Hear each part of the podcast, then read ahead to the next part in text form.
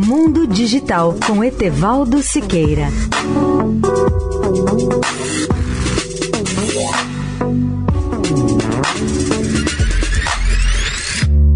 Olá, amigos da Eldorado. Como todos sabemos, a ignorância científica e tecnológica tem levado até multidões a tomar atitudes totalmente absurdas contra a chegada de novas tecnologias, como, por exemplo, a oposição de alguns grupos radicais contra a 5G, ou a quinta geração de telefonia móvel.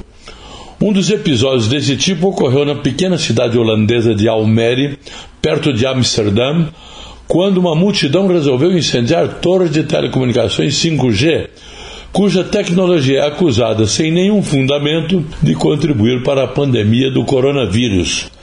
As fake news foram divulgadas nas redes sociais no início de janeiro e criaram a teoria da conspiração contra a 5G, que alega, entre outras coisas, que a Covid-19 foi causada pelas frequências muito mais altas dos sinais de telefonia sem fio que são usadas pelas novas tecnologias.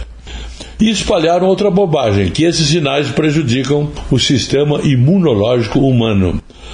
No Reino Unido, onde os ataques começaram, quase 60 torres de telecomunicações foram incendiadas. Outros ataques desse tipo ocorreram na Irlanda e na ilha de Chipre.